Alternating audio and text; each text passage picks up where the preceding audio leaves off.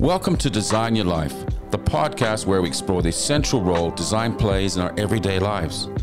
And how, if harnessed correctly, has the power to positively transform the way that we live, design better businesses, and sustainable solutions for the planet. We speak to creative entrepreneurs around the world about how they inspire their ideas to life and how they make it all work and the role design plays in their lives. I'm your host, founder of Frost Collective, and author of Design Your Life, Vince Frost. At Frost Collective, we are dedicated to designing a better world. Our specialist teams work across branding, strategy, place visioning, and wayfinding, solving problems with empathy and creativity to design experiences that benefit people, business, and the planet. And as a proud certified B Corp, we meet the highest environmental and social standards by balancing profit with our purpose to design a better world. Find out more, head to frostcollective.com.au. Welcome to this special episode, which we recorded in front of a live audience at Paramount House in Sydney just over a week ago. In this episode, I interview SJB director and architect Adam Haddow to launch the new brand my team at Frost Collective designed for Eco Outdoor. Eco Outdoor craft and curate exceptionally architectural services, and their business is made up of some incredibly smart and passionate individuals. It was an extremely dynamic audience, and it was a lot of fun. The conversation covered everything from our work on the new brand to Adam's thoughts on materiality and the importance of human connection. Congratulations to the inspiring team at Eco Outdoor who have become great friends over the course of the project. We can't wait to see where you take your new brand into the future.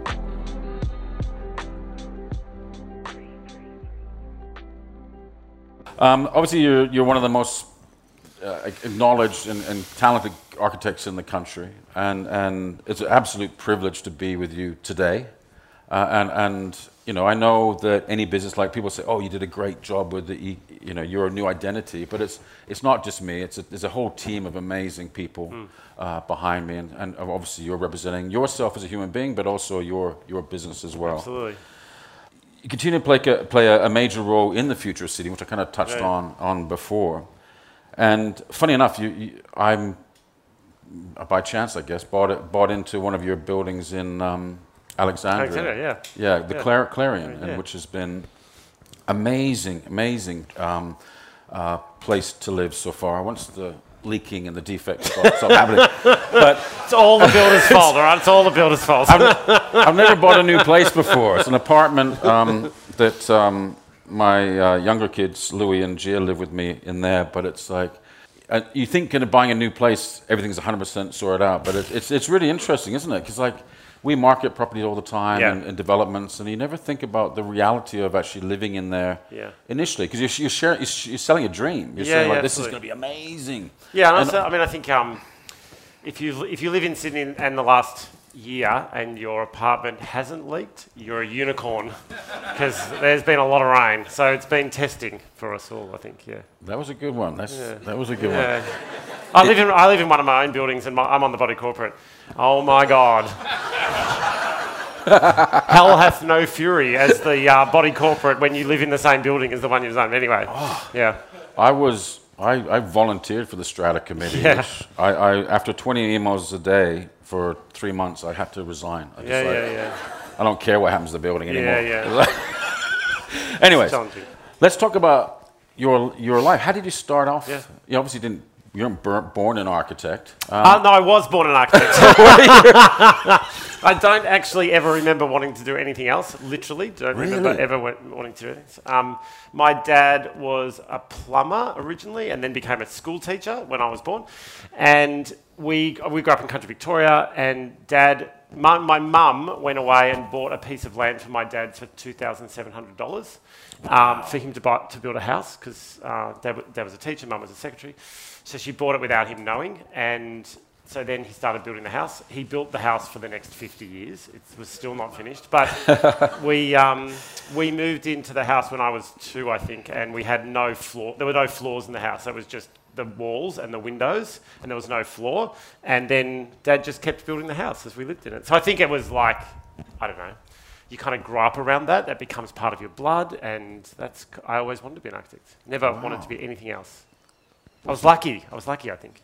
But did you know what an architect was at like No, no, I just used to draw plans and sketches and I suppose talk to my parents about what it, what the kind of space was. And I've always, I think, I did. I actually never thought it was particularly unique until I met a friend who thinks completely opposite way.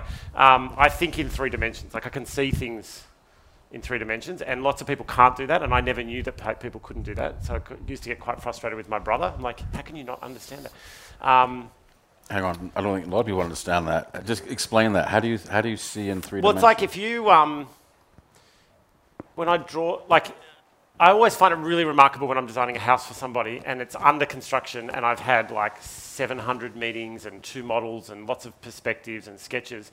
And you take someone into the house and they're like, oh my God, this is the owner. Like, oh my God, there's a double height void. And I'm like, yeah, there's a double height void. we had four models and like 17 meetings about the double height void.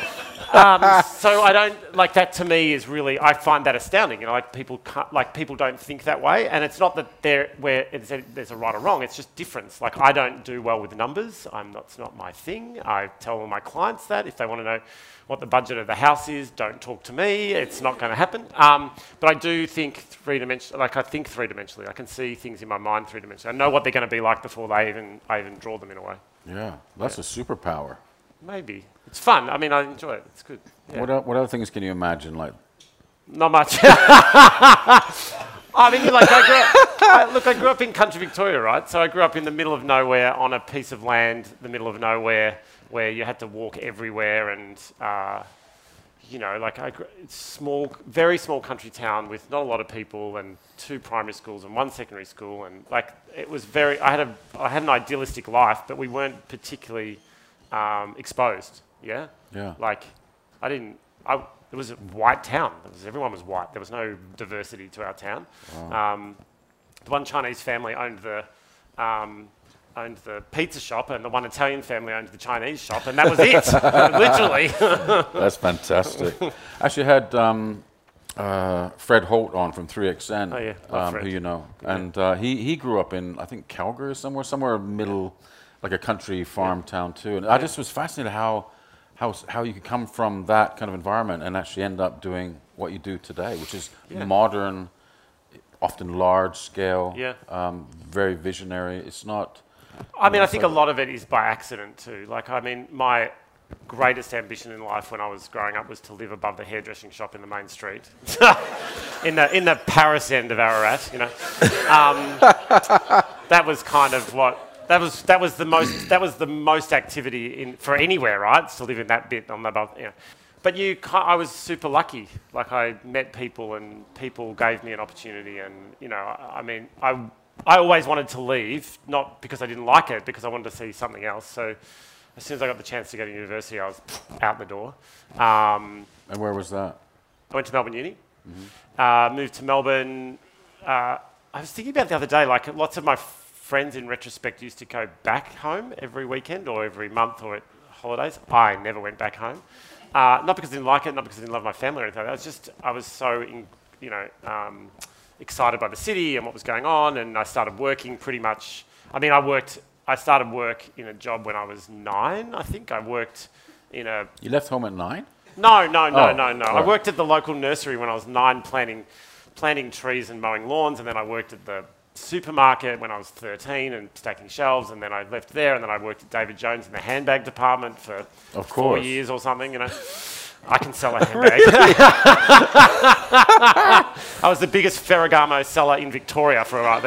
Um, um, so yeah, so I was constantly busy, I suppose. That's why I never kind of went back to Ararat. But I do feel very, I feel very connected to place, and I still feel very connected to the landscape of Ararat. Like I, I think I'm really interested in understanding more about what connection to country means in an, in an indigeneity sense, an indigenous sense. Like what does that mean, and what is that connection, and how, in a similar way that I think I can see things three dimensionally.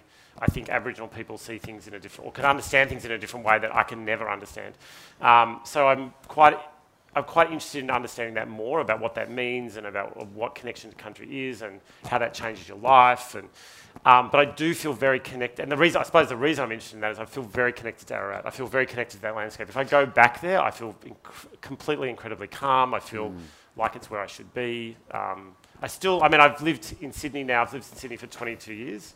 I lived in Ararat only for 18 of my of my life, and I still feel like I'm not from Sydney. I still feel like I'm from Ararat, um, which I always find odd that that's the case. But that's I suppose Has your family got a floor yet?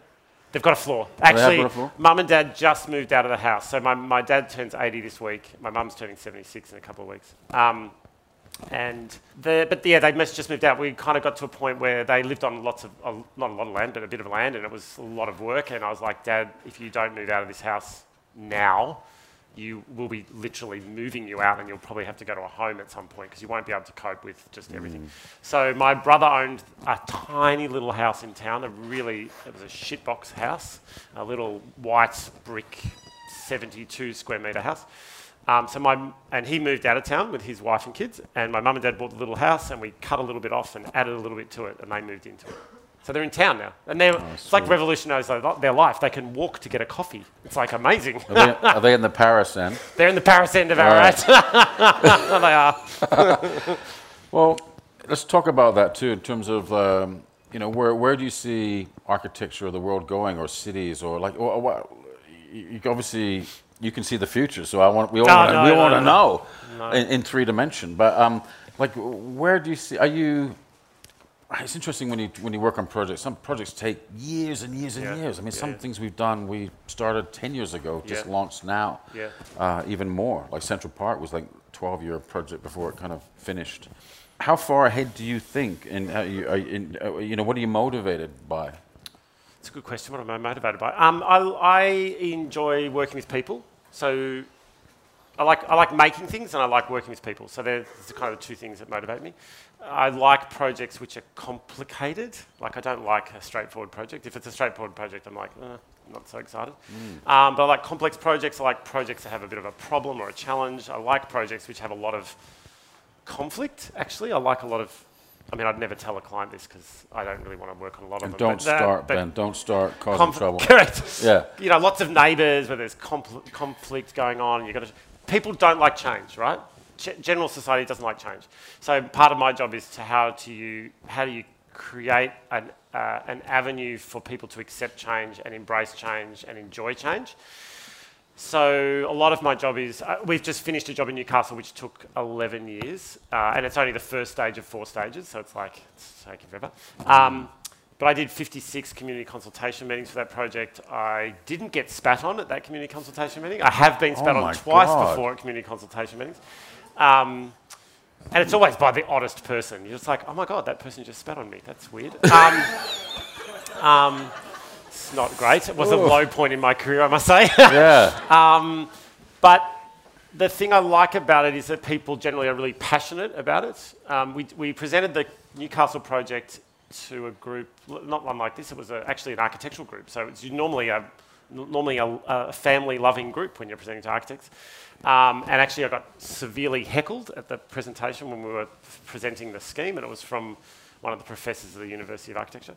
Well, don't encourage these guys because they're going to they're Yeah, gonna, don't they're going heckle see no, that no. as an opportunity. I'm, I'm robust, that's right. Yeah. Um, but then the project last week won the Premier's Prize, the Urban Design Prize, and the Multi-Unit Residential Prize, the Institute of Architects Awards. So it's been really well accepted, yeah. So uh, and the people of no- the Novocastrians actually love it. So they're Instagramming it. They send us text messages about it. They have actually sent us emails and rung us to say that they like it, you know, which is pretty unique. So I enjoy the fact that people are passionate about their place and where they live, and they're really interested in it. There's nothing worse in a way than doing a project where no one is interested because when no and that's kind of good and like on the good and bad side because generally people who are angry about something are passionate but just maybe they're pushing their energy in the wrong way or maybe you're doing something wrong that you need to work out from them and push it in the right way you know like so that kind of pushback well, that's is that's good. interesting. I mean, what what what's in your makeup that makes you just persevere with that? Because other people will just go, you know, I, you're, Yeah. all, you're all assholes. I can't deal with you. I think Well, that's what I was. Yeah, I'm, look, I'm a pleaser. I'm a pleaser of a person. I grew up, um, I came out when I was 30, so I was living in the closet for a very long period of my life. Um, and I think when you grow up gay in a small country town in remote Australia, you please everybody, right? You don't want to be seen, you don't want to be known, you don't want to upset anybody, you just want to be liked by everybody because you just know as soon as you're not liked by anyone, you're being beat up by somebody. So you kind of learn. I think I learned that. It was kind of like in retrospect, oh, that was good. Um, the time, not so much fun. Um, but you learn to uh, I think a bit of that and a bit of the fact when you grow up in a small country town, you can't not be friends with everybody because there's not that many people to not, like if you're not friends with people, you have no friends. So you've got to be friends with everybody. So in a way, the, the limited diversity you have in a small country town is kind of maximized because you actually have to be friends with everybody. So you have to work out how to get on with everybody, and then adding to that the fact that I, you know, that I was um, gay, that you kind of then work out how to make everybody happy, which is not necessarily a good thing. I won't, wouldn't recommend it as a life choice, but um, to make people happy. But I think that helps in then finding what people's what, what, what are people interested in? So when you go to a community consultation meeting, how do you read the room? What's, you know, the way someone looks at you or the way they sit will mm. tell you about what they're interested in talking about or how angry they are or happy they are. So you get to, you kind of have to be very nimble in the way in which you to present to people and talk to people and what, you know, how mm. should you do that? So I think that um, that's kind of yeah, is that but the question? Yeah, yeah, yeah. But, you, but you're determined. You're, and you yeah. must have this kind of optimistic determination. Like, I, it, I will, it yeah. will be right. Is that? Yeah, um, I think it's not that it will be right. That we'll f- together we'll find what's right. Yeah. Uh, I'm also, I get really angry when people talk about, um, you know, work-life balance kind of thing, uh, because I find that like. I mean, I'm sure everybody has a different idea about work-life balances, yeah, and that's completely You just work, fine. right? Well, no, I, it's like no one sits around at the time of the Olympics and says, "Oh, that person swam 60 hours this week. They should have had a work-life balance." Everyone goes, "Oh my God, excellent! You won the Olympics!" You know. Yeah. Um, and so I, I get really angry when people say, "Oh, you're working too hard." It's like, no, no, no, I'm not working too hard. I'm working exactly the way I want to work. If you want to work less, work less. And I'm okay with that. But yeah. I want to work. Like I really like what I do. I really love what I do, and I just, you know, I just don't see the problem, right? Now, of course, there are weeks where you go home and cry in the cupboard, yeah, and you're like, let's not have that week again. But you, um, but it's a, you know, it's finding your own balance. You shouldn't. It's not about you living to everyone else's idea of what balance is. It's like finding your own balance and what you're interested in and how you want to work. And we have, we have 89 people or 95 people or something like that in the office. Everybody has a different way that they're successful, and I like super support that because they like some people don't work that hard really uh, in the day, but when they do work, they're really bloody good at it. And some people are still learning how to be good at it, and they have to work a lot more to get the same output. And they're in that kind of growth phase, and that's really good too.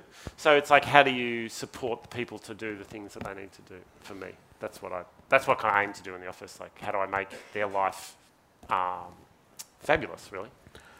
That's amazing. Help make their no, life. No, but yeah, I mean, obviously there must be times when you, it, it like apart from cl- crying in the closet, there there'll be other times yeah. that you're just physically wrecked or not. Yeah, I mean, you're giving out so much all the time. Yeah, there's, there's, I mean, my husband um, ran. Mike started two non-profit organisations in Australia, one called Career Trackers and one called Career Seekers. Uh, and so for 10 years, when he started those and I was we were both working and we were both running very quickly very, all the time, um, there were times we'd come home Friday night and I'm like, please don't talk to me. I have no words left. Like, just, let's just watch each other, yeah? Um, but he retired. He Watch each other? Well, you know, like across the table. Like, I oh, can't right. talk to you. Right? Yeah, you know, you know what I mean. All right. No, I, yeah, well, now I do. Yeah, you know what I mean. but you know, like uh, you just yeah. So I mean, I think there there are definitely times when you think I'm absolutely exhausted and I need some time off, and, and that's good to take time. Mike's very very good at deter- at finding the times in the year, and he always books.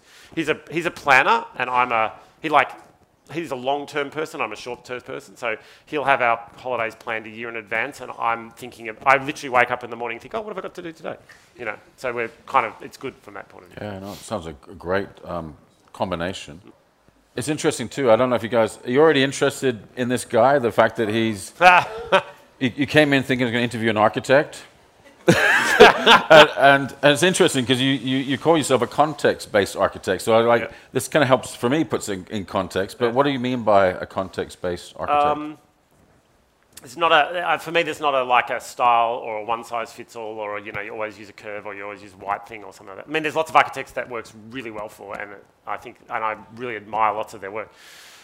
But for me, I'm much I'm really interested in the people and the place. So, what is the place? What does the place want to tell you? Like when you go there, what do you feel and how do you feel and what's the color and what's the light quality like and, and that and it's different in, in even different streets in Sydney. Like some of them are darker and some of them are lighter and some of them are higher and some of them are wind. And so I like to think about the architecture responding um, to that and that there is difference in what we do, which makes it hard because every time you start a building, it's different to the one before. But uh, it's kind of a nice thing to try and find.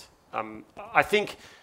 I think probably the easiest way to talk about it is that I, th- I think architecture should be like a really beautiful woven piece of fabric.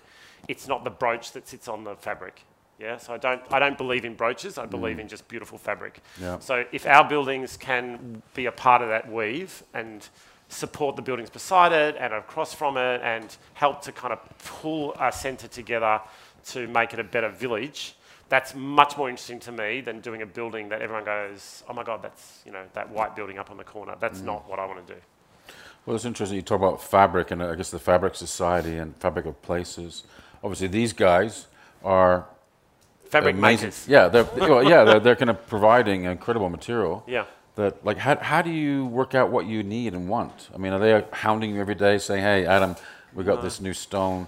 Um, yeah. We'll give you." Uh, whatever. Yeah, no, I mean, I bottle of champagne, or yeah. you know, yeah, what, what, what, do they do? I want to hear. I want to hear what their their moves. You know. No, I mean, to be honest, when people ring me and say, "We want to come," you know, here's a bottle of champagne. I'm like, I'm not going to do that. Um, no, no, it's much more about for me finding the right thing that, like, um, will often ring people and say, we, can't, we don't know what we want, but it's kind of this, and have you got something that you might be able to help us with? Or uh, a lot of it is about supply chain, where it comes from, how it got here, what is it. I mean, we're definitely lovers of natural materials, which is uh, a challenge for us because we don't. We, we like natural materials, but we also don't want to destroy the planet. So it's like, how do you balance those two things? How do you find the balance of those two things? Uh, so at a kind of fundamental level in architecture, how do you do less with, uh, do more with less? Mm-hmm. How do you convince your clients not to demolish things and just re-polish them and reuse them?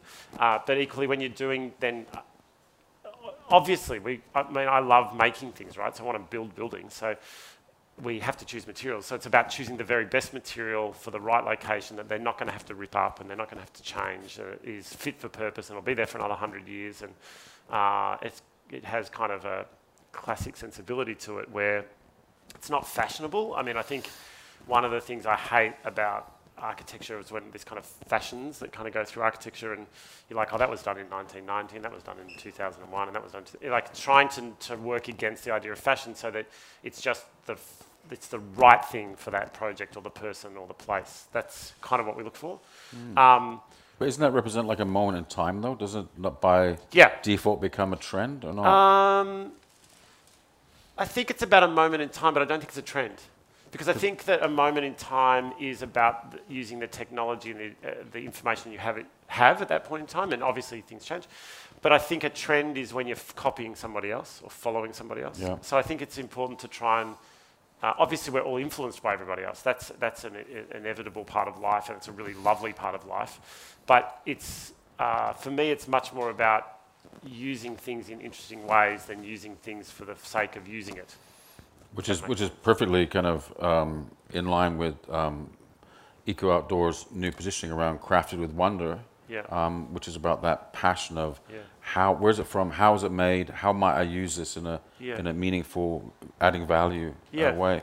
But where, where, do you see, um, I mean, we talk about trends. I mean, they are always trends, right? Yeah. There's, there's um, you're doing live podcasts is a new one um, uh, these guys are ahead of their time asking us to do this. But uh, just thinking in terms of like, what, what do you see around the world? Because you're obviously not just Sydney focused. You're you, you are aware yep. of what's going on in the world. What what do you see as kind of current trends or trends that might be coming in the future? Uh, like you know, not surprising, sustainability. Um, I mean, I think what we try to think about is globalism. So, uh, you know, global knowledge, but acting in a local way. So, how do we take the knowledge that happens in a global context, but localize it so that we're not just, you know, it's really good to do a timber building, and we're actually doing a timber building down Surrey Hills, fully timber building. But it's not so great if that timber comes from Norway like which actually the one we're doing is so. Oh my God!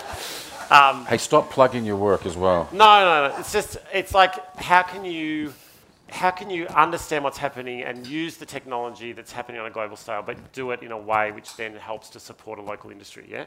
So if we if you're kind of an early adopter in a type of project, which say the timber building by Tzannes is down at um, Barangaroo. There's one in Melbourne down at um, Docklands. Um, that of course, that's I think it's by um, Clare Design. The one I'm thinking of is the Okay. library. All right, yeah, this yeah. human. Uh, the timber from that clearly is going to come from Europe because we've never done a timber before and we don't understand it and we Mm. haven't got the capacity to do the fire engineering. Blah, blah, blah. But there's a point where you kind of do that and then you have to try and help the local industry take off and that's that's super important to us. Um, to to kind of use it like where, uh, I, where I grew up in country Victoria is right next door to um, Krause Bricks. I don't know if you know Krause Bricks, but Krause Bricks. Clinton is a good friend of mine. So you know when you when we're designing things, I'm like, if it's a specific thing, I'll be like, hey Clinton, can you make me a green tile, like green kind of glazed brick tile thing? And he's like, sure, let's make it. Kind. Um, but then there's other things where you go, actually no. Uh, you know, Clinton either can't do it or doesn't have the capacity, can't do that much. He's a small brick manufacturer, and we have to find something, you know, more um, local. So uh, local to here, but wherever you can, I like. I think it's good to try and support your friends and buy things from people who you know. And it's a little bit like going to a restaurant where they know all of the um, the the people in the agriculture industry who are who are growing their sheep or growing their beef and all that kind of stuff. It's like if you know the people, you can look them in the eye and go, did this come from the right place and is it is it sustainably sourced and are, are you treating the people who are pr- give, bringing it here in, with respect and dignity and all those kind of things. Um, as a segue, um, at one point in time, there were a lot of architects offshoring a lot of their documentation work, which to a certain extent is an inevitable part of society. It's cheaper to do it in Vietnam or Korea or whatever. Um, and it's kind of part of a globalization, which is both good and bad. So you, you're kind of helping raise the, the capacity of a third world nation to grow knowledge and uh, earn money and um, uh, get out of uh, poverty.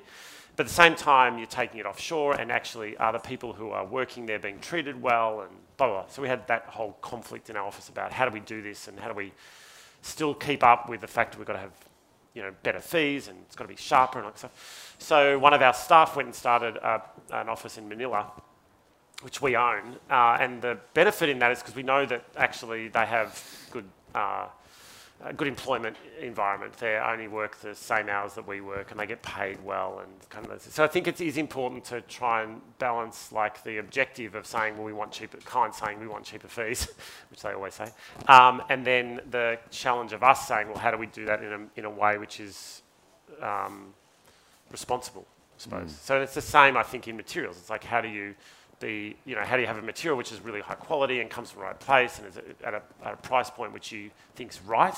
Uh, it's not about it being cheap. It's just about being right, what it should be for. I think. I, I reckon at the end we'll have more questions on materials because Yeah. these guys are obsessed with it. Yeah. It's interesting. We, did you walk here? Yeah. Okay, I cool. walk everywhere. So we, yeah, okay. Well, you just ruined my Pretty thing. Um, so yeah, a couple of weeks ago we chatted chat, and you said I walk everywhere. I walk to all the projects. Yeah. And you don't work on projects outside of a walk, the walking area, or do you? Well, I prefer to work on projects I can walk to, but that's not obviously always acceptable. Um, try to, so we're doing some work in Newcastle, we're doing some work in Canberra, and we're doing work in um, New South Wales, and Sydney. That's a long we don't, walk. It is a long walk. I catch the train to Newcastle, so that's pretty good. Um, Newcastle, I don't. I mean, Sydney, uh, Canberra, I don't catch the train to Canberra. Um, but I do like. I suppose the reason I like walking, if a, if a client comes to a site and it's within walking distance, I'm very excited about doing it, and I'm mm. very going to try and get, grab it. Okay. Because I like the immediacy of being able to walk to site and check something out, and something's Yeah. going on, you go and check it out, or you want to see, you think you can't remember what the building exactly was doing next door, so you walk down and have a, have a look at it. And I think being on the, we've done some work internationally, and I actually did not enjoy it one iota. It, for me personally, I just don't like getting on a plane to go to work. It's not my thing. No. Um, some people love it. They love the kind of anonymity of that. But I like knowing. I like a kind of routine where Tina, who makes my coffee, knows what my coffee is, and I have an account with her. You know what I mean? Yeah. Um, I don't like. You know, I like Yeah, yeah, yeah. routine. But it's interesting because I mean, being, you know, be able to walk to projects. I, I- find when we're working on a development, um, the branding and stuff, it, it, it's a hole in the ground.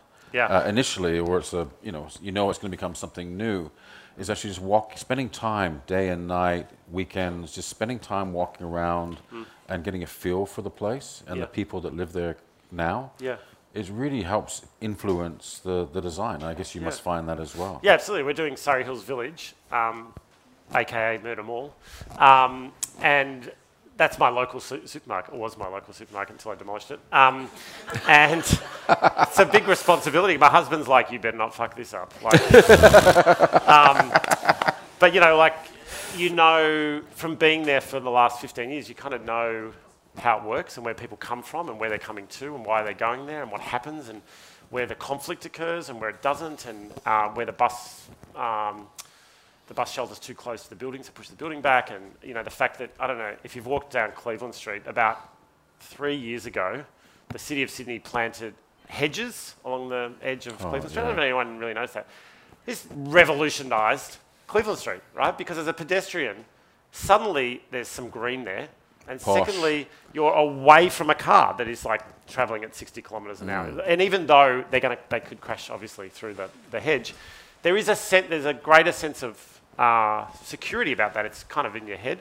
But those little observations I think are important, like the fact that uh, Bourke Street, Surry Hills, you know, the big trees. Bourke Street, Surry Hills used to be the way out to the airport. Crown Street, Surry Hills used to be the way in from the airport.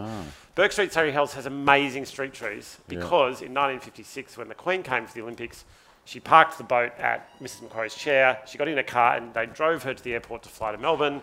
And they planted the plane trees along Bourke Street to make the journey better. Yeah. Wow. And that's a beautiful street now, right? Uh, they didn't do it on Crown Street, so it doesn't have the same scale of trees. When you get to Cleveland Street, the crossing of Cleveland and um, Bourke Street, the big plane trees, uh, even though uh, Cleveland Street's the same width, it's the same density, the same number of cars going down on every other part of Cleveland Street, it's suddenly quieter there because the scale of those trees comes into the intersection, and suddenly, instead of it being a straight road, it's a cross section, and there's some kind of engagement with the two roads and pedestrians. And the pub works on that corner, and it doesn't work on any other corner on Cleveland Street. So those little things for me are really important when you're thinking about what you do in Murder Mall because um, how do you reposition it and give it some of that generosity of thinking that happened sometimes haphazardly in the case of the Queen's trees. Um, but that's kind of the bit about knowing the place. Whereas if I had flown in here from, I don't know, US and wanted to design a building here, you'd never know that. You just see the piece of land as a piece of land as opposed to a part of the fabric of the city. You talk passionately about nature and that. I mean, is that obviously a vital part in, in how we live and how we should. Yeah, I should mean, live? you have all seen my apartment. Um, the apartment we did was. What, uh, did you go, did you have a party there or something? Well, no, they, it's been in every marketing brochure of yours for Oh, a while. right. I thought I missed out on something there. No, no, it's um, you know, they, we did that apartment because every developer has said to me, "There is no, you cannot put a garden in an apartment." And I was like, "Come on, let's do it in a garden in an apartment." Like you can't do it, you can't do it. No one wants to do it. No one wants to buy it. No one will pay enough, and also it'll leak. Um, but I can see it in 3D. Correct. I, I can see this, right? So we built it, and suddenly every developer wants a garden, an apartment with a garden. Yeah. Like literally, we won like 12 jobs over just doing that one apartment because it has a garden in it and because it has this good indoor-outdoor feeling. So, but what you know, it's a big apartment for us. It's 350 square meters of garden and 190 square meters of house, and it's me and Mike and a dog, little Eric, very Eric, small Eric. Um, and so we found we were spending 80 Watch, watching each other. well, watching. Well, no, we couldn't find each other actually. No, um, Right. we're spending 80% of our time in 20% of the house. So we're like, actually, why don't we? We're just building a new house around the corner at the moment. So can we design a house where we use 80% of the house 80% of the time? Like change change it up, and it's a 27 square meter footprint house. Um, but the reason I was talking about that is both of them have roof gardens. So both of them have roof garden. And I was up on the house that's just about to finish um, today because the garden's being lifted up on Monday, Tuesday. And from our roof garden, we can see another roof garden that we did as an office, which is one block over on Favreau Street. And so that makes me happy. Yeah. Yeah, because I'm like, oh, we did that roof garden, then we did that roof garden, and you can see the birds flying from one to the other, and you're like, oh, that's nice. Like that just makes me feel happy. Um, that's a good. That's a nice. I mean, that's one of the things in my job. I'm like, that's what I get. I'm grateful for that. Yeah. Yeah, yeah, yeah. Yeah. How how can people make themselves feel happy that, that can't afford that type? Because obviously people listening in from all over the world are in different situations. Not everybody is a very wealthy architect that has an amazing penthouse. Um, I was talking to a client today uh, about the scope of our work. Yeah, so we do these amazing, like we're doing an apartment project. Um, can't tell you exactly where it is yet, but the the penthouse is 38.7 million, right? So Jeez. it's one of six apartments, in the I think the cheapest is 18.5 million. Like they're crazy. They're, I mean, they're amazingly beautiful, but they're crazy. So Um, are you moving, Ben? Um, but we're also doing a social housing project in. Um, we're doing three social housing projects actually at the moment. Uh, we're doing one in Pyrmont and we're doing one in um, in uh, out at Macquarie Park, and they have roof gardens as well, right? So it's not about it's not like you can't do it. It's just you do it in a different way. So the roof garden in the in the social housing project is far more straightforward. It's a it's a kind of more efficient way of designing a roof garden and it doesn't require as much water. Yeah, it's not like a, it, it does things in a different way. Uh, whereas the penthouses are much, much more lush and it's all about scale and volume. And I mean, I, th- I think the big thing in Sydney that people who have houses don't recognise quite yet is that luxury is a garden. Yeah, don't build a big house, build a small house and build a big garden. That is absolute luxury. Mm. So for the social housing projects we do, we really try to spend a lot of time with really good landscape architects and mm. try to get some gardens. And wherever it is, it might be ground, it might be on balconies, it might be on the rooftop, but as, m- as much as we can, we try to do it. And actually, the good thing is um, local government areas like the city of City are starting to mandate some of that mm. stuff. So they're yeah. saying, well, you've got to have a canopy cover of X amount. And Yeah. So it's good. And how much of that garden is about growing your own, you know, vegetables and, and Yeah, so like uh, some people it's a lot. So in the social housing projects, yes. Um, we have a gar- we have a 350 square meters of garden and a drum this big to put some spices, um, herbs in. Um, I'm not great at gardening, but uh, I think it's depending on the people, you know. So Mm. the the challenge is to dri- to design a garden on a roof that can accommodate different people's n- wants and needs, and Mm.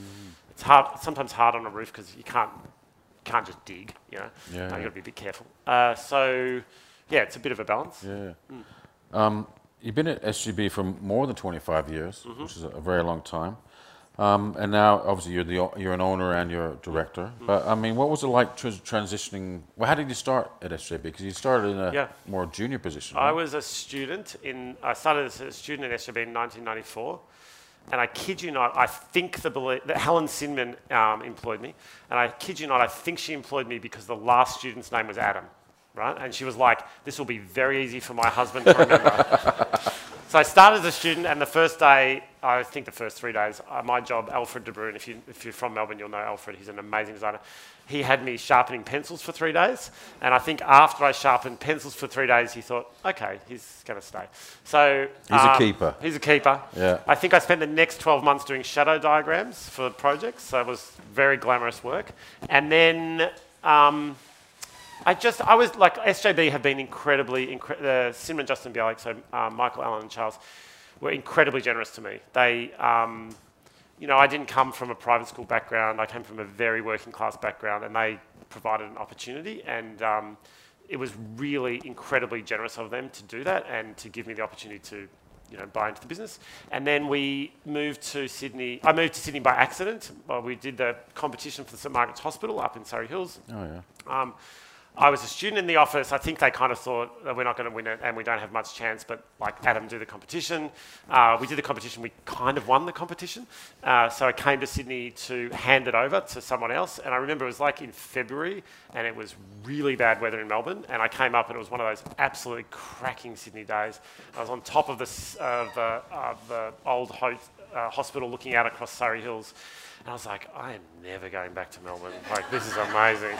Um, so three weeks to, has turned into 22 years. Um, I came, became a partner a year after that. So Charles asked me if I'd become a partner. And honestly, at the time, I didn't really know what that meant. I said, oh, okay, sure, let's do that. That'll be fun.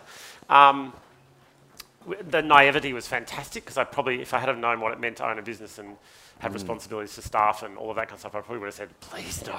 Um, but uh, yeah, so it was really good. But changing it was very hard. Actually, in, in retrospect, it was quite hard. I remember the first one of the most challenging moments was I we were a small group. There was six or eight of us in the office, and on a Thursday afternoon or Friday morning, one of my friends at the office said to me, "Oh, um, I'll see you at Cleona's on Sunday on Saturday for the party," and I was like, "What party?" And they were like, "Oh shit, you didn't get invited," and I was like, "Oh shit, I didn't get invited." And it was that moment where I realised that I was no longer I wasn't part of the pack, I suppose, and that, that there was a separation distance. Um, and that, that at the time like broke my heart actually because I was like, I was like, I Oh was my like God. 24 or something. tissues? Um, yeah, but um, Yeah. But yeah, I mean, I was. That's a, tough. It's a, oh, you know, it's, Was that like, deliberate or was it a mistake? no, no, no. It was totally deliberate. I was their boss. Wow. I was their boss then. Like, and it's really hard when Well, you're the know same. I age and you're their that. boss, and someone, or it's even someone's older than you. You're, it's hard. you You're know, missing like, out all kinds of amazing parties, Ben. You know, know that. You don't even know they're going on. Yeah. But Uh, yeah, other yeah. than that, it was smooth. I mean, SJ&B are amazing business people. They taught me a lot about how to run a business and what that means. And Yeah. we have strong. We've never borrowed money ever in our lives as a business. We don't owe anyone money. We've always had really great staff, and Yeah. we have a really good culture. So it's yeah, we're lucky. It's it's incredible, isn't it? The I mean, I, I found that really hard. I remember, um, you know, back in London when I started my business, I kind of you're instantly your business because you got a name on the door and a computer, and then you're like, I got no work. And then when I started getting work, I had to. I was got so much work, so much work that I had to hire the next person, but I didn't know how to delegate Yeah. to that person. yeah. And then I hired another one, and I, you know, didn't know how to delegate to them. So I was still the busiest person in the building, well, spare room. Um, but it's interesting how being good at something like design or architecture or whatever it is that you might do doesn't necessarily it doesn't mean you're good at everything. Yeah. And and, and when you're starting out in a business, there's a there's kind of this sometimes this feeling you've got to be good at everything. And um, again, part of this podcast is actually learning from other people who've found their way through uh, through their life to help them make it work. Because I always called on all kinds of experts and people who run businesses before of scale. Uh, we're not, as a, you know, you're how many people? Hundred people or something? Yeah, 100 people. Yeah. a lot of people. Yeah. And a, a really amazing community Yeah. that you guys have built and, and grown, and you need to maintain. And, Yeah. and um, I guess you do workshops like this as well with your team. Yeah, I mean, I think the Um, thing we learned most after making, you make lots of mistakes. I've been through a couple of GFCs and now the pandemic. Um, but I think the thing I've learned the most is about just uh, honesty, clarity, and, cla- and clearness of communication with pe- everybody, and, Mm. and tell people whatever you can tell them, whenever you can tell them, as soon as you can tell them, kind of thing. I think that's we got through the pandemic in that way, and we're just really. I mean, we've had some really crappy times as a business. Like I remember Yeah. when we went through the GFC, and that was like That was like terrible. heartbreaking. That was heartbreaking. We went. We uh, we have a really we have a tradition of having a big. I mean, everyone does a big Christmas lunch uh, in the office, and we usually go to a project we've done. And the year the GFC sit, we had a trestle table and eight people in our lobby with takeaway chickens from Coles. Like honestly, that's how bad it was. Um, and I remember that year at our AGM, my business partner at the time, John and I, we hi- we were so excited because we made four dollars and eighty cents, I think, profit over the year, and we were like, "Oh my god, that's the best result ever!" you know, like we didn't lose any money. Like, uh, and I think our financial controller, who's still with us, she's like, "That is the most excited I've ever seen you," and I'm like, "I was the most relieved you've ever seen me."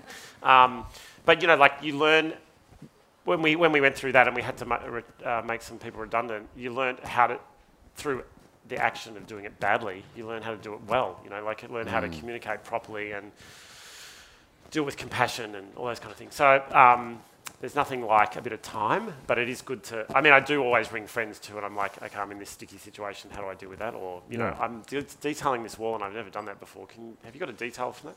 So I think that's always people are far more generous to you than you ever give them credit for. I think when you Yeah, I think that's a really important thing is don't be uh, shy or afraid to ask for help. yeah. You know, it's also I find like going into meetings. I, I find going into meetings and new opportunities. Some people think this is stupid, but I feel the least I know about it, the better. Yeah. And because I don't want to go in being an expert and have it all sorted out, all worked out, and going, going right, this is what you got to do. Some people do that. I, Yeah. I can't do that because I need to dig deep, spend some time with it, a bit like walking around an area, Mm. get to know, you know, the organization, the people, how they think, how they work, what their ambitions are, Mm. uh, their culture, and all that. And then how do, how do we, and by doing that, that observation and kind of uh, that research, you're going to get a better, a much better, richer outcome. Then you feel more confident about that uh, that. I also Uh, think you know it's also about surrounding yourself with partners who are excellent at what they do. You know, Yeah. like you guys. You know, like Yeah. it's like finding the collaborators who you really love working with. There's nothing better than working with people who you love working with. So like whether it's engineers or suppliers or interior designers or graphic designers or whoever it is, but like you can build a relationship. other graphic designers. with you. Oh right, right, right. yeah. Yeah. Um, what do you do outside of your outside of work? You sound like a workaholic, by the way. But A what? what bit, yeah, a little bit. I run. But a you lot. love it, right? I run a lot. Oh, I you ride run? a bike. You know, like Okay. yeah. So I do a lot of fitness. Read a lot. I travel a lot. Like I, I, I used to play a lot of music when I was younger. I'm ju- Ah, literally yes. just started playing again. So I'm so you were you said that you're gonna be, you could have been a musician or yeah, you are was, a musician, I but was playing. Well, no, I'm really not anymore. I played a lot of music until I, I played brass music, trombone. Um, and just before I moved to Sydney, I toured Japan for two weeks playing, and was amazing. I had a most amazing time in my life. And then I came back to sit to Melbourne, and that's when we won the competition. And, Char- and Michael Charles said, "Come to Sydney for a couple of weeks." And I literally put my trombone in its case, and I haven't touched it for 22 years, which was like a bit confronting in a way. Um, but you, but he's you- brought it here tonight, guys. He's gonna yeah, play, yeah, I'm going to play song. for you tonight. Yeah. If only I'd known. Damn it. But uh, the city have just opened their new uh, rehearsal space in um, Pitt Street, uh, which is a Ah. fully made facility specifically for rehearsing loud instruments. Yeah, so you can book them out, and it's like eight bucks for an hour or something. And so I'm starting to do that, which is really nice. It's That's- amazing actually to do that. That's amazing. Yeah. that- that's recent. That place. Yeah, it's the old, it's the it's the big tower in the city, which is the See, city Sydney's- has six stories of it. Sydney is getting better and better. I'll tell you. Yeah, it's an amazing city. We're lucky to live here. I think we're lucky to live in a place where people care about it. Um, I mean, all the, I mean, I, honestly, we're lucky to live in Australia. To be honest. Um, Yeah, we're all uh, we're all from such a- somewhere else, aren't we? Correct. Um, I mean, Ben's obviously from Melbourne too. I always ask this question. You don't just you know you have to answer it how you feel. Um, it's not you don't have to say yes, I have. Hmm. So have you designed your life? Uh, no, absolutely not. Okay, that's really frustrating. But anyways, no, no. I mean, I think I was thinking. I'm joking. I have. Um, it's it's kind of what you determine as being design your life. Yeah. Like, what is it? Is it do you sit down every year and decide this is, or sit down at the start and go, this is what I'm going to do for the next 12 months. I don't find that particularly helpful personally. your I your like- partner does. Mike does a lot of that. Yeah. Mike is a designer of his life. Like Yeah. he's very determined about what it is he wants to do and how he wants to do it and how he's going to get there. Yeah. Yeah. I'm much more opportunistic. I like to see where the day takes me and like who comes along my path. And I think sometimes if you over design things, you can you can, the act of designing it means you design something out of it. So there's a very fine balance about saying I this is what I'd like this is where I'd like to go, but actually if there's a better path on the way, I might take that one as well. So it's that whole thing about not closing off yourself to opportunities, but also not being so like blind that you're kind of just walking around in circles the whole time. Like that doesn't help anybody. But um, yeah, I think it's much more about it's much more about relationships for me than saying I want to I want that. Yeah. It's more for me about saying I want to enjoy the process of getting there. It's interesting you said because I mean I, I sometimes um, you know I'm fortunate enough to do talks in places and uh, people afterwards say to me it's okay for you you do nice work or you do Yeah. you have great clients. You're going well Yeah. they're all clients. I mean all is, it's what you make of it, isn't Yeah, it? yeah, yeah. yeah life's life's like that. I believe like you, you have a choice. You have choices every day. Yeah, totally. And and either you listen either listen to other people's advice or you just go with the flow. Or what's really important is obviously your intuition, your inner- voice that Yeah. helps guide you. Totally. Um, And no client well. wants to do a bad job. I mean, I think that's really odd that people think, "Oh, you've got good clients." It's like every client Yeah. can be a good client. Like, Yeah, yeah. they don't want to, they don't come to you and say, "I want to do a crappy job."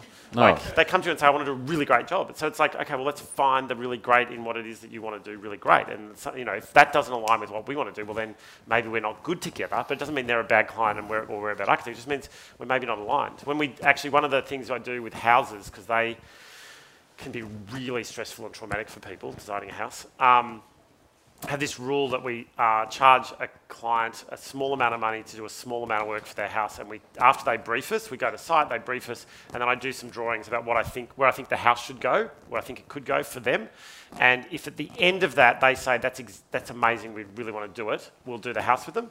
But if they get to the end of that and they're like, yeah, I'm not so sure, I'm like, okay, I know exactly now who you should go and work with, and I'll find them another architect who I know, right?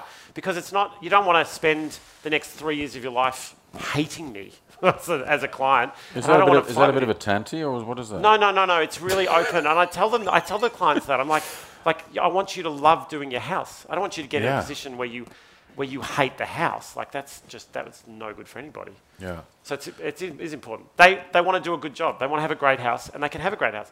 It just Yeah. can be with somebody else, and that's okay. Yeah, I guess that what you find is that people go through different phases themselves in life. Sometimes they're, you know, build, do, building something, making something is friggin' stressful. Yeah. I mean, I've got little tiny shack like you described at your parents' had. Yeah. 70 square meters, I think it is, and it's got Scala flooring. It's going to be put in, which I'm really excited about. I paid. Don't, don't worry, I didn't get a freebie. I did pay. It came all shattered, though. I don't know if that's meant to be that way, but um, the poor guy. I was actually got a little camera at the house, and I was watching him back here in Sydney at St Clairville. I watched him carrying one piece at a time out of eight God. crates. Um, it was poor guy. Anyways, it's all up there now. Um, what was I going to say? Uh, yeah, I mean, people are going through life Yeah. crisis, good times and bad. And building a house, making something is you, you've done it so many times. You're, you're a pro, right? So you know It's still that it- stressful. it'll eventually be done. Yeah. But a lot of people who are first time buyers or makers or commissioning Hmm. architecture or, or building something, it, it, it's phenomenally, it, yeah, it's unknown territory, right? Yeah, I and it's a big ex- investment, a big commitment I of you know, people- trust, trusting Jesus. I think people think it's um, everything needs to be perfect. Like they think, oh, it's got to be perfect. This has got to be exactly the way it's drawn. And it's like, no, no, no. A drawing is not a house. A drawing is a diagram to help us build a house. And if it changes in the process of the diagram to the house, that's okay. We just got to do it all together. Yeah. So. Um, so yeah, it can be really stressful. It's it's still really stressful for me. Like you know, husband um, is not an architect, so Mike gets stressed out by things that I just don't get stressed out by. Like I just know, no, don't get stressed out about that. But it's the worst thing to say to somebody. Just don't worry about that. Trust me, it'll be fine. And that gets them way more aggravated than not. Yeah. So you just got to kind of uh, share a bit of their frustration and try to help them work through it. Um, but darling, when are we going to have our windows? correct. correct. Why are they still leaking? We'll fix it. Yeah, Okay. happens. I just want to say thank you, Adam. Thank you. Uh, it's been such a privilege to interview you in front of everybody. I hope you guys have all enjoyed that. Let's give them a round of applause. Thank you. Thank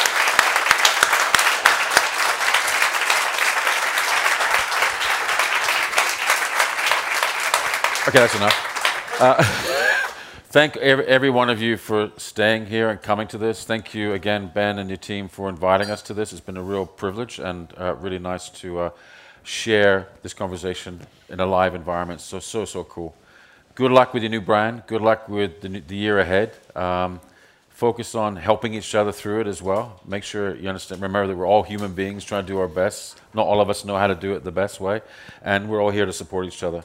If anyone wants to reach out to me at any time as well, um, don't bother. No, uh, get, connect with me if you need any help, any coaching or anything like that. I'm, I'm really help. I'm really love helping people. So uh, uh, there you go. Awesome. Thanks, Cool. Yeah, thanks.